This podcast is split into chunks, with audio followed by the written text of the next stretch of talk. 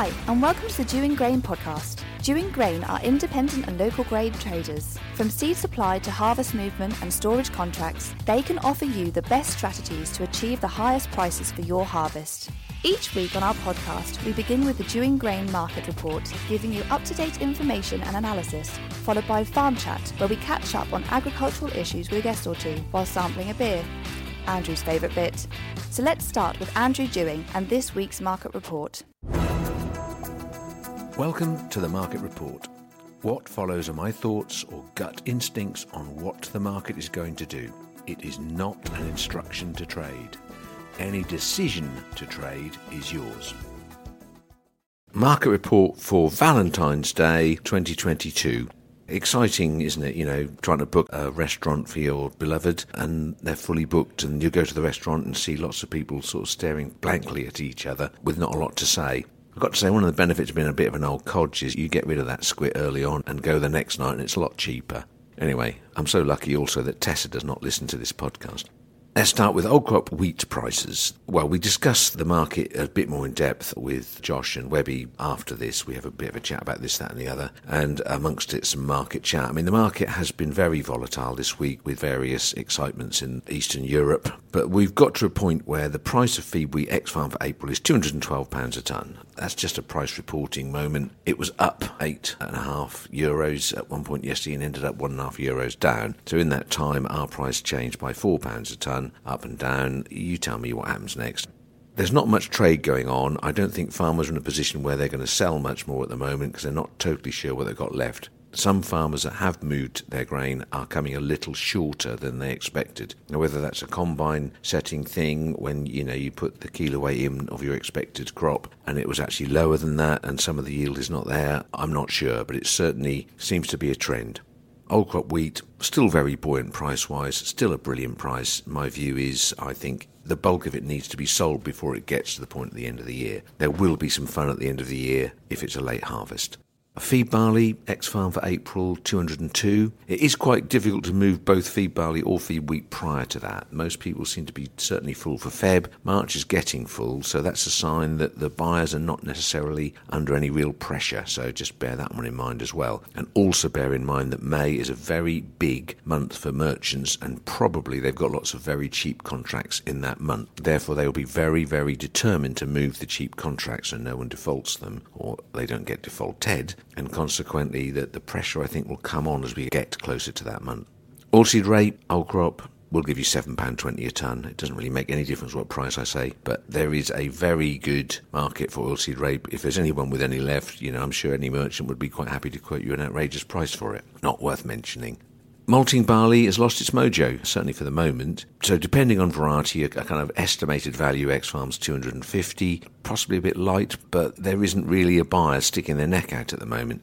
I think in reality, there's people got to deliver contracts. One or two people have been a bit fussy on delivery into their maltings, and therefore there will be some shorts that need to fill that tonnage in. And certainly the maltster, if he hasn't got his cover to take him through into the August, September, October period with old crop, is going to be struggling a bit yeah, I think there will be some more life in it, but it's certainly it's the moment where everything seems to have fallen off the edge of a cliff, and the buyers are quite capable of just disappearing. You know, you can't get anywhere with them. So moving on to new crop, oilseed rape, we have got a price. It's over £500 a tonne now, so into store harvest immediate movement. So one or two have pressed the button on that. That's exciting. So yeah, carry on. I think that is worth doing a little at that. I know that the S&D on oilseeds look incredibly bullish, but you know, let's just remember where we are. It's a great price plus premium.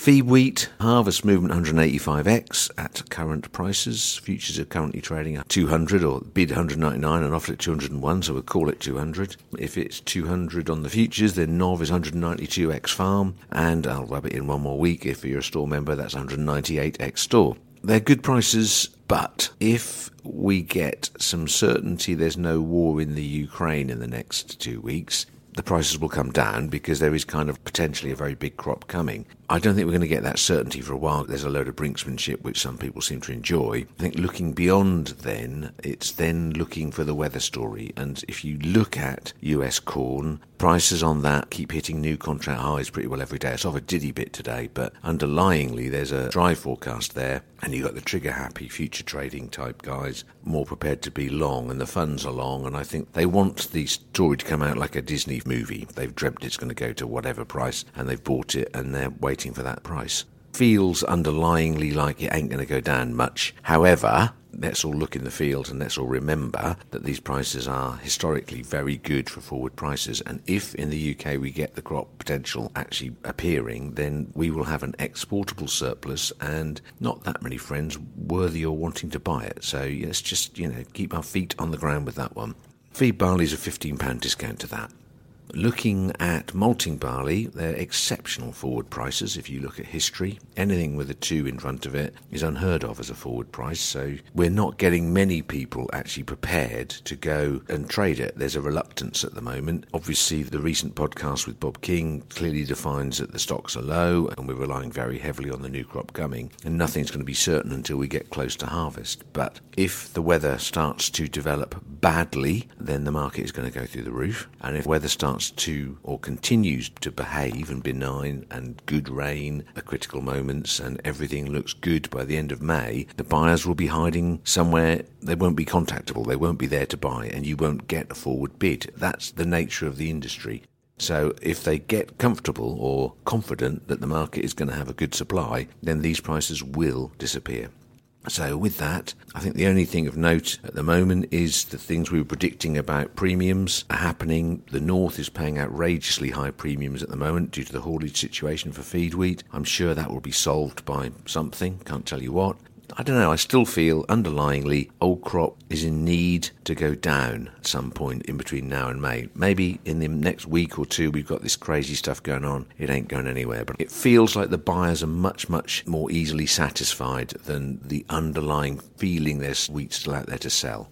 We shall see, and uh, if I'll be quoted at some point as being wrong on it. Anyway, with that, the Market Farm Chat is Webby, Josh, and myself, which you'll enjoy we run on about everything else, you know, including Boris, unfortunately, which you're bored with. Enjoy, and we will catch you next week. Thank you for listening. Please remember that any decision to trade on this opinion is yours. If your farm is looking to diversify, the first step is having the right website and logo. We are East Coast Design Studio and we're experts at creating websites that don't just look good but get great results. Don't send your money to London. We're from Norwich, so keep it local. Call 01603 728 978 or visit us online at www.eastcoastdesignstudio.co.uk. Hello, everybody. We are back with an in house doing grain chat. So, with me tonight, I've got Ian Webster. Hello. And Josh. Hello. Ben was going to be here, but he got back a bit late from a meeting and he's had to go off to take his lad to rugby. We can say what we like about him tonight then. Pretty much. We received a letter this morning, and I felt I ought to add this into our podcast because obviously we mentioned a few weeks ago we had a podcast with Christopher Key, otherwise known as Keo. We're a caring couple of guys, and we did say that if anyone has any troubles that they ought to write in. So I thought I'd just share with you the sort of dilemma that farmers face these days. And then, you know, like an agony aunt, you know, Chris and I felt we ought to give a response that helped them. Dear Keo, stroke doing. I am in a bit of a quandary and could really do with a bit of your help and advice on a personal matter regarding a drilling situation that I have. It is now coming into spring and the weather is getting warmer and spring drilling is now about to get into full swing. But I'm getting a bit bored drilling on the same old patch and would like to get drilling somewhere a bit different for a change. Don't get me wrong, the bit that's been drilled hard for the last 40 odd years has been fun at times and produced good results. But I'm just thinking that I would like a change of scenery before I get too old and climate change stops any moisture getting to the places where it is needed most. I listened to your podcast last year and thought possibly either or both of you could help in some way, as with your years of experience, there may be a solution to my predicament and advice on how I go about it. Yours, hopefully, avid Doing Grain podcast listener. I think that's nice, and I'm glad that you've reached out to us. And obviously, being the caring people that we are, we came up with two possible solutions or comments. First one is maybe some new equipment would liven up the old patch you've been drilling. Nothing quite like a change to get the moisture going. So that's the first thought. Or two, it's very difficult for Keo or I to understand why you're not able to change scenery as we are always being offered new places to drill, even though both of us are very happy with what we have. Perhaps some advertising or a share drilling agreement would sort your predicament. So I think somewhere within that, be a bit optimistic about perhaps the old patch being livened up, or maybe a bit of sharing, or just put some adverts out there. And I'm sure with a positive attitude, it will all come right for you. Anyway, thank you very much, listener, and any more letters we'll gladly respond to. Right, okay, so what I think we're going to start off with is today, the grain market, if you take the Matif, it went 875 euros up and then closed at the end of the day one and a half euros down if you take the May position. So that is a 10 euro move, just over, in one single day. Not quite as wild as the US market, so I mean the soybean market. But this means a lot to people. But it went up 35 cents a bushel, I think. That and it's now pounds? four four down. Well, I mean, so in 10 rapeseed, up, this 11 pounds. Mm, but, well, I don't know what it is actually. So the rapeseed went up 20 odd euros and is now finished three up.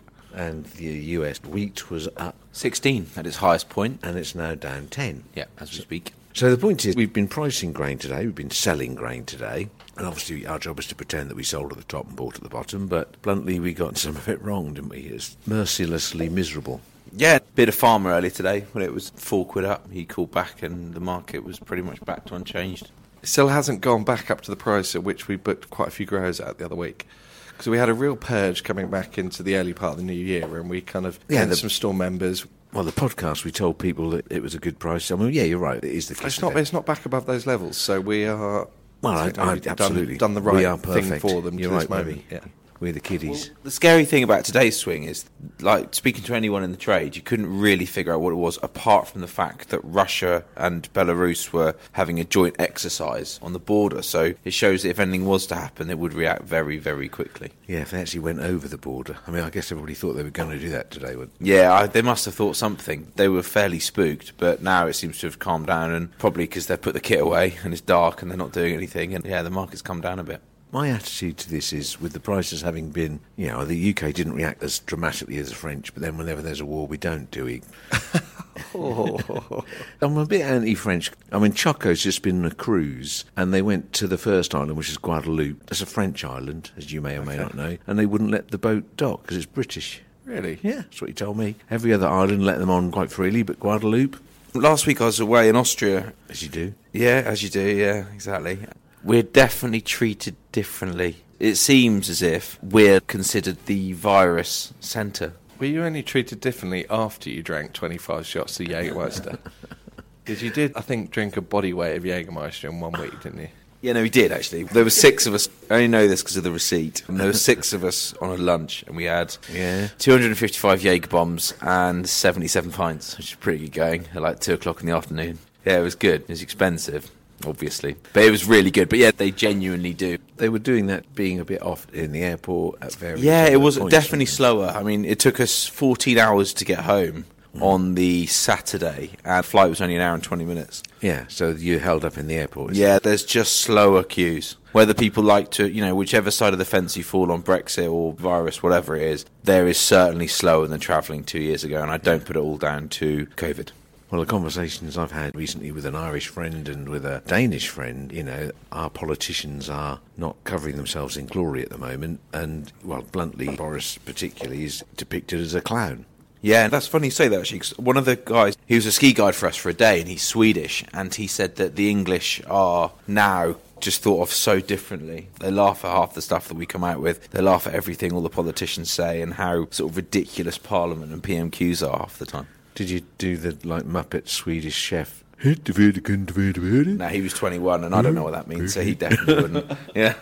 Yeah, if they're going to have a go at us, you have to. No, no, I, I think I don't, I don't think he's having a go at us. He dealt with it very diplomatically. I think that the attitude towards the British has certainly changed. Whether that the virus or Brexit, God knows, but definitely has. Yeah, definitely can't be Brexit. Boris has done well to stay afloat. Well, obviously everybody else has run on about this, but you know, let's have the grain trades assessment of it. It weakened the pound nicely, didn't it? yeah. So we were able to book some currency at a And lower all his level. backroom staff disappeared. It got to its lowest point in several weeks and months. So yeah, And when his missus said she wants some new curtains, having replaced them the other day, I mean, there's a lot of it. There's a book been written about his missus, which she's calling misogynistic, which obviously with blokes, we aren't allowed to have an opinion when they say that, so better not say too much. But full defence of misogynistic old men, here I am. Dog saving? No. Dog saving in Afghanistan, wallpaper, parties, Jimmy Savile quotes from Boris himself. You know, it is pretty ugly, isn't it? yeah. I think that was the one that really broke him. He's not apologised. He doesn't realise he's in trouble. I don't think. You know, it's the point is it, it's kind of an ongoing saga which we've got to try and not to talk about. So yeah,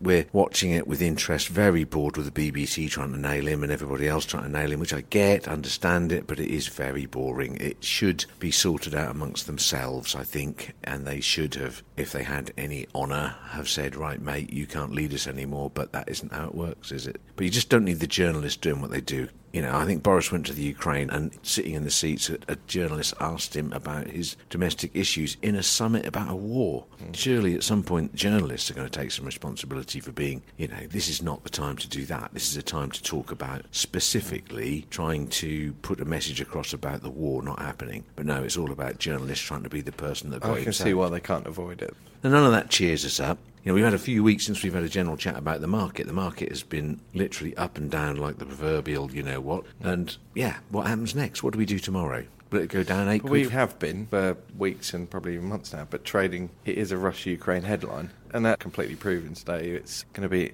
incredibly volatile and a knee-jerky kind of sentiment to it. There's been some interesting things going on in the delivered market in the UK. That's been sort of firming, hasn't it, in the forward month? Well, yeah. You talk back to the last time we had a little chat. We made a major speech, didn't we? That rant I had before Did. Christmas. Um, maybe they're reacting to that. Maybe that's where the bids have come from. Well, no, the point is that the rant was about brain dead morons in the grain trade, of which there are less. We'll talk about that in a minute. But it was about premiums. You know, £3 over is now to the favourite homes, £5 over to West Norfolk. So having been £1 over, that proves the Doing Grain podcast to be valuable correct, to yeah. anyone who listens. So, Hopefully, if you made some money off the back of that. well, you know, not only did we tell people to sell it a few weeks ago and it went down, we've also told them to wait for a better premium. So, yeah, hopefully we're going to save several people's budgets. You need to keep listening, you boys. but we were talking earlier on the day about the brain drain from the grain trade. The brain grain trade, trade, Brain drain. Yeah, the brain drain. How many people are left? It's slimming down. It's becoming a bit of a skeleton, it seems, in terms of not old dogs. That's very unfair of me to say it, but of uh, He's looking at experienced me, with a traders. little laugh.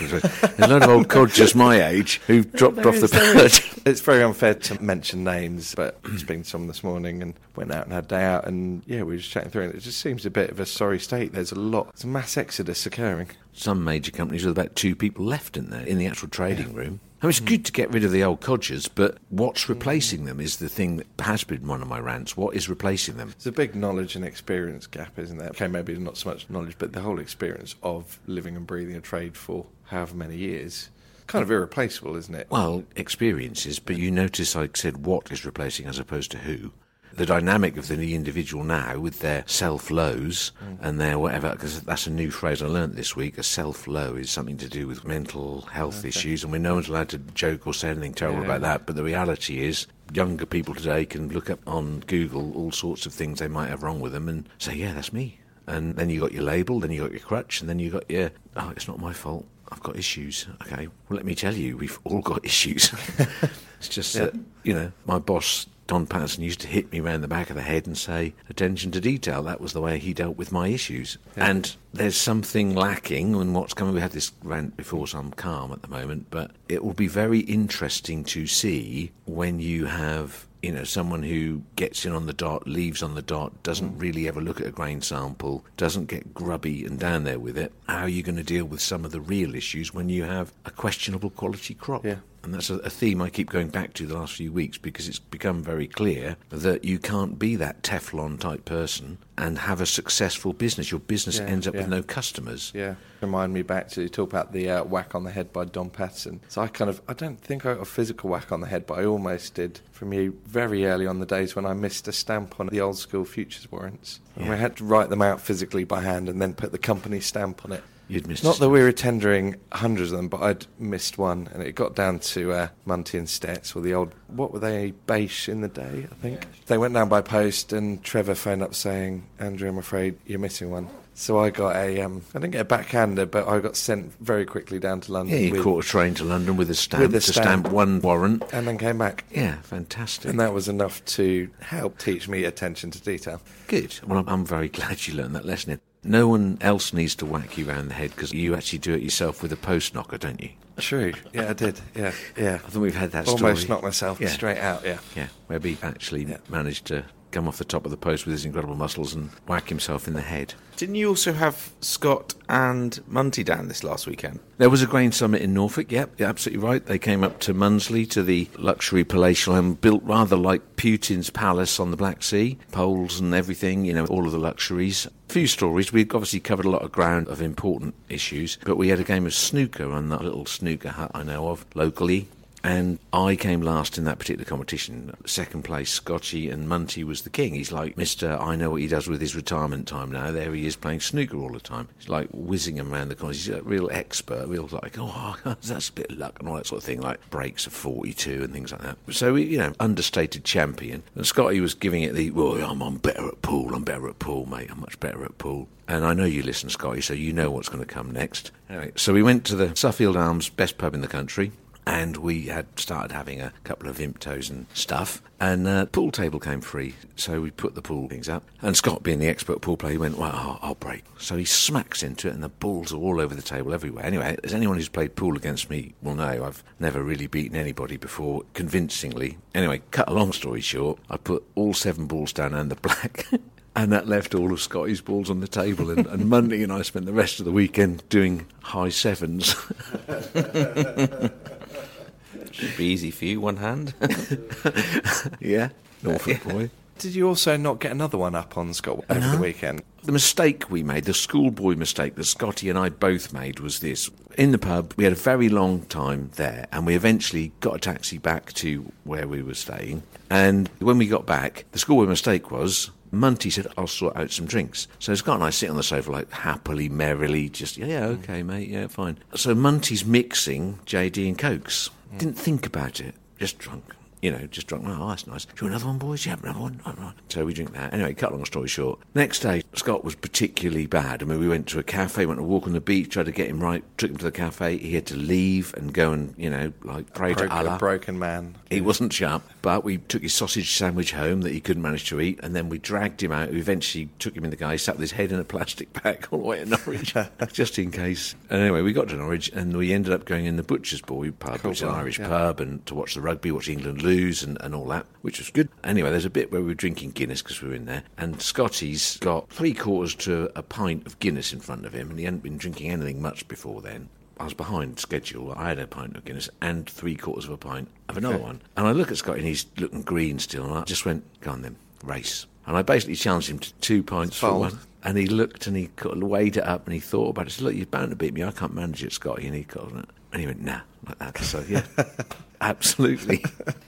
But he had travelled from Vienna to come and see us, and you know we had a pretty great cool weekend for him to do, And he was, it, a yeah, nice and it really was great. We have not seen each other for two years, and we had a proper catch up and a proper laugh and a proper bitch. You know, we really did have fun. So you know, grain summits, I recommend them. If you get a chance to go and meet a load of your old mates somewhere or another, make it happen because we need to see each other and we need to tell the stories. Otherwise, yeah, Yeah, you yeah. forget. And it's just, it was really. Did uh, did Scotty, aside from the normal bloke chat, but did he have any pearls of wisdom? We had a conversation about what he thinks. That's not my job to portray that. It's, it's his thinking, his position, and whatever. Yeah, I'll that's talk fair. about mine till the guys come home, but he's covering Europe, and we're much more parochial, as we know. yeah. But no, yes, certainly he had some very good points, which I've repeated to make myself sound intelligent. Credit to him for the clever stuff. He's crap at pool, he can't drink Guinness, but he had some good market information, is how I'd sum it up. I did take him to a luxury lunch on Sunday, which he enjoyed. Okay, where was that? Mundesley Royal. Oh, no. I recommend it, anyone. You must try it. In the few weeks where we've been away, we've got a market that we don't know what the hell's going to happen next. We've got a new crop market, which has got phenomenal development of crop, I think. And spring barley planted, and people are getting their fertiliser delivered, and, you know, it's all kind of happening, isn't it? What are farmers doing? Well, I think you just said half it, getting the land ready for spring barley. Now, what are they doing in terms of marketing? Sorry. Not a lot. I think there's a few people out there that have been talking about 30% strategies, Right. which I don't blame. So have they done that? Are we missing it? I've seen a bit come in. No, We've seen some. up a few, not loads. I wouldn't say we've been hitting it hard, hard, but there have been people in a bit of a selling mode. I still think there's some reservations because the whole the inflationary pressures they've got as a grower, you know, whether it's Mm. kit, whether it's fuel, whether it's ag chems, ferts, the whole lot. I mean, these are good values, so I won't argue that, but they're not as rosy as they would be traditionally. No, I agree. I think a lot of them are actually reeling on input prices. That's the way I've found it. Is that stopping them trading? No, I think my personal opinion is that obviously they finished shooting 10 days, not everyone, but largely finished shooting, maybe been on holiday. Now coming back and they're starting spring work, and I think that once they've got everything in the ground, spring's really sprung. It felt very spring like today, didn't mm, it? Did you?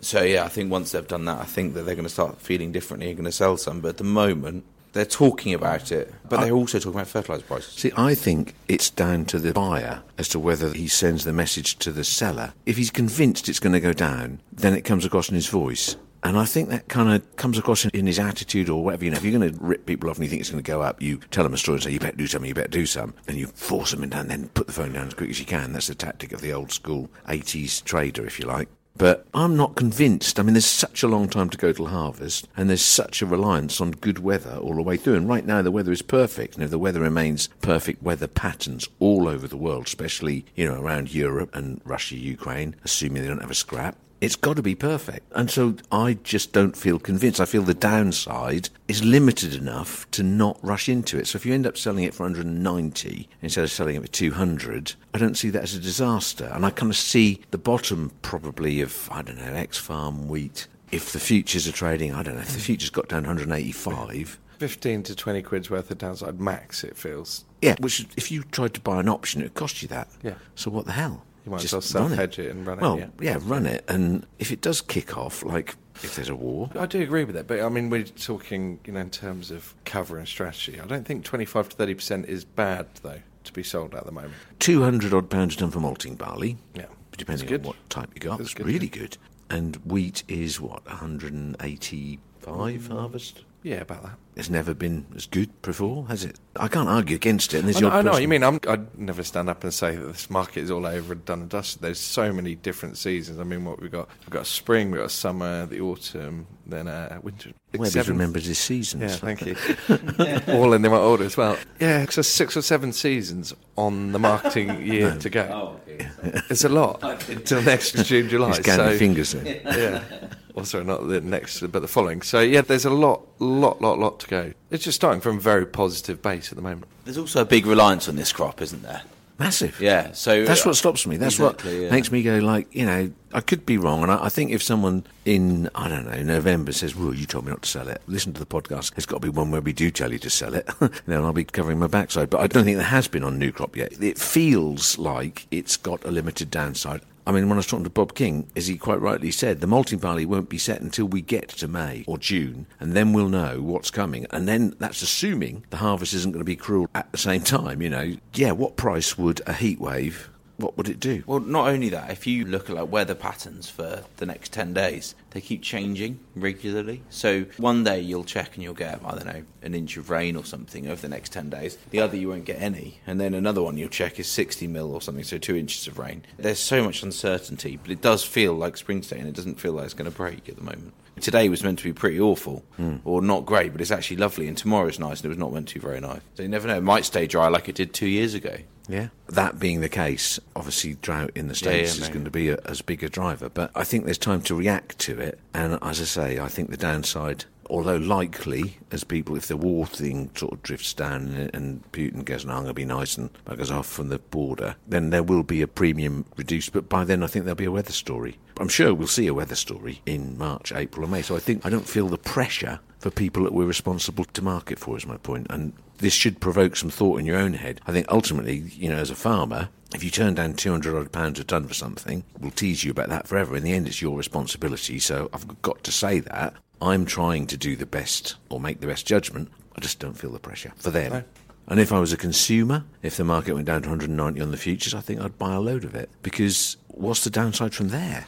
I completely agree. I mean, I had the strange one that a, a consumer yesterday was asking me for bids for the offer of the next three consecutive crops, which I did have to say is virtually impossible to hedge. But hmm. I think in his head, he was thinking about the whole inflationary thing going on around the world. And are we talking about cheap wheat now, potentially? Well, a conversation I had with a farmer, quite reasonable logic, said NOV 23. It says on the futures it was closing at 189. It wasn't. It was offered at 89 and bid at 80. So it's somewhere traded around about 182, 183. His logic was, you know, if I can get 195 for May 2024, that's a sell. Or anything above 190 because we're going to have a big crop this year. Fair point. A carryover into the following harvest, and that's a good price. If I had to have a gut instinct on it, I'd say I'd rather buy Quite that. cheap, yeah. Oh, yeah, it's cheap, Yeah. but who knows? And by then, how many acres will be being grown?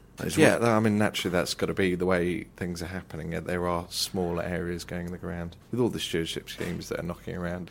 Will that take effect by then? 23? Should do, I guess, shouldn't it? You know, carbon payments from companies to farmers for growing pulses and things like that, that's creeping into the market. Is that going to increase the area of that? Well, I mean, it's going to be a speculative guess. There's better, more informed people than me, but if you took a gut instinct on it, I'd say 2023 is more likely to go up than down. And I'd say that 2022 is more likely to do both, but underlyingly there'll be a moment where it trades higher than this because there's could be a weather story.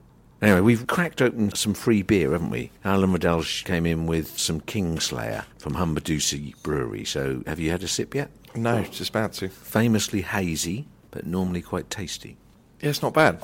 I think we put a barrel on for the Norfolk dinner, didn't we? We did. To Kingslayer. We had the Humberducy Brewery well and truly advertised at the Norfolk Dinner last time it went. And now everybody knows that we've got the Norfolk Dinner back again for 2023. And the date is the third Thursday in January, which is the 19th, I think.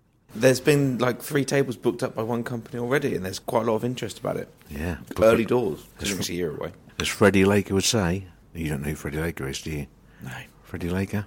Book early. Oh, never mind, I've been through that before. Look it up on the internet. Yeah, so Norfolk Dinner, we've got a good venue, as we've mentioned previously, and St Andrews Hall, right in the middle of the city. Get your hotels booked, get yourself down there. And we'll be looking for people to sponsor beer and all sorts of other opportunities. We'll be happier to share our sponsorship ideas with various people so they get their name on the wall and feel famous, like the famous four last time. But it will be Norfolk based or any Norfolk related businesses more than anyone else, if you don't mind. It is our dinner, and, you know, for all of our yokelness and Alan Partridges, it's something we're very, very proud of. That will be a good one, and we're going to risk pandemics for it, aren't we? Yeah. Back to the Humberducy, yeah, nice drop.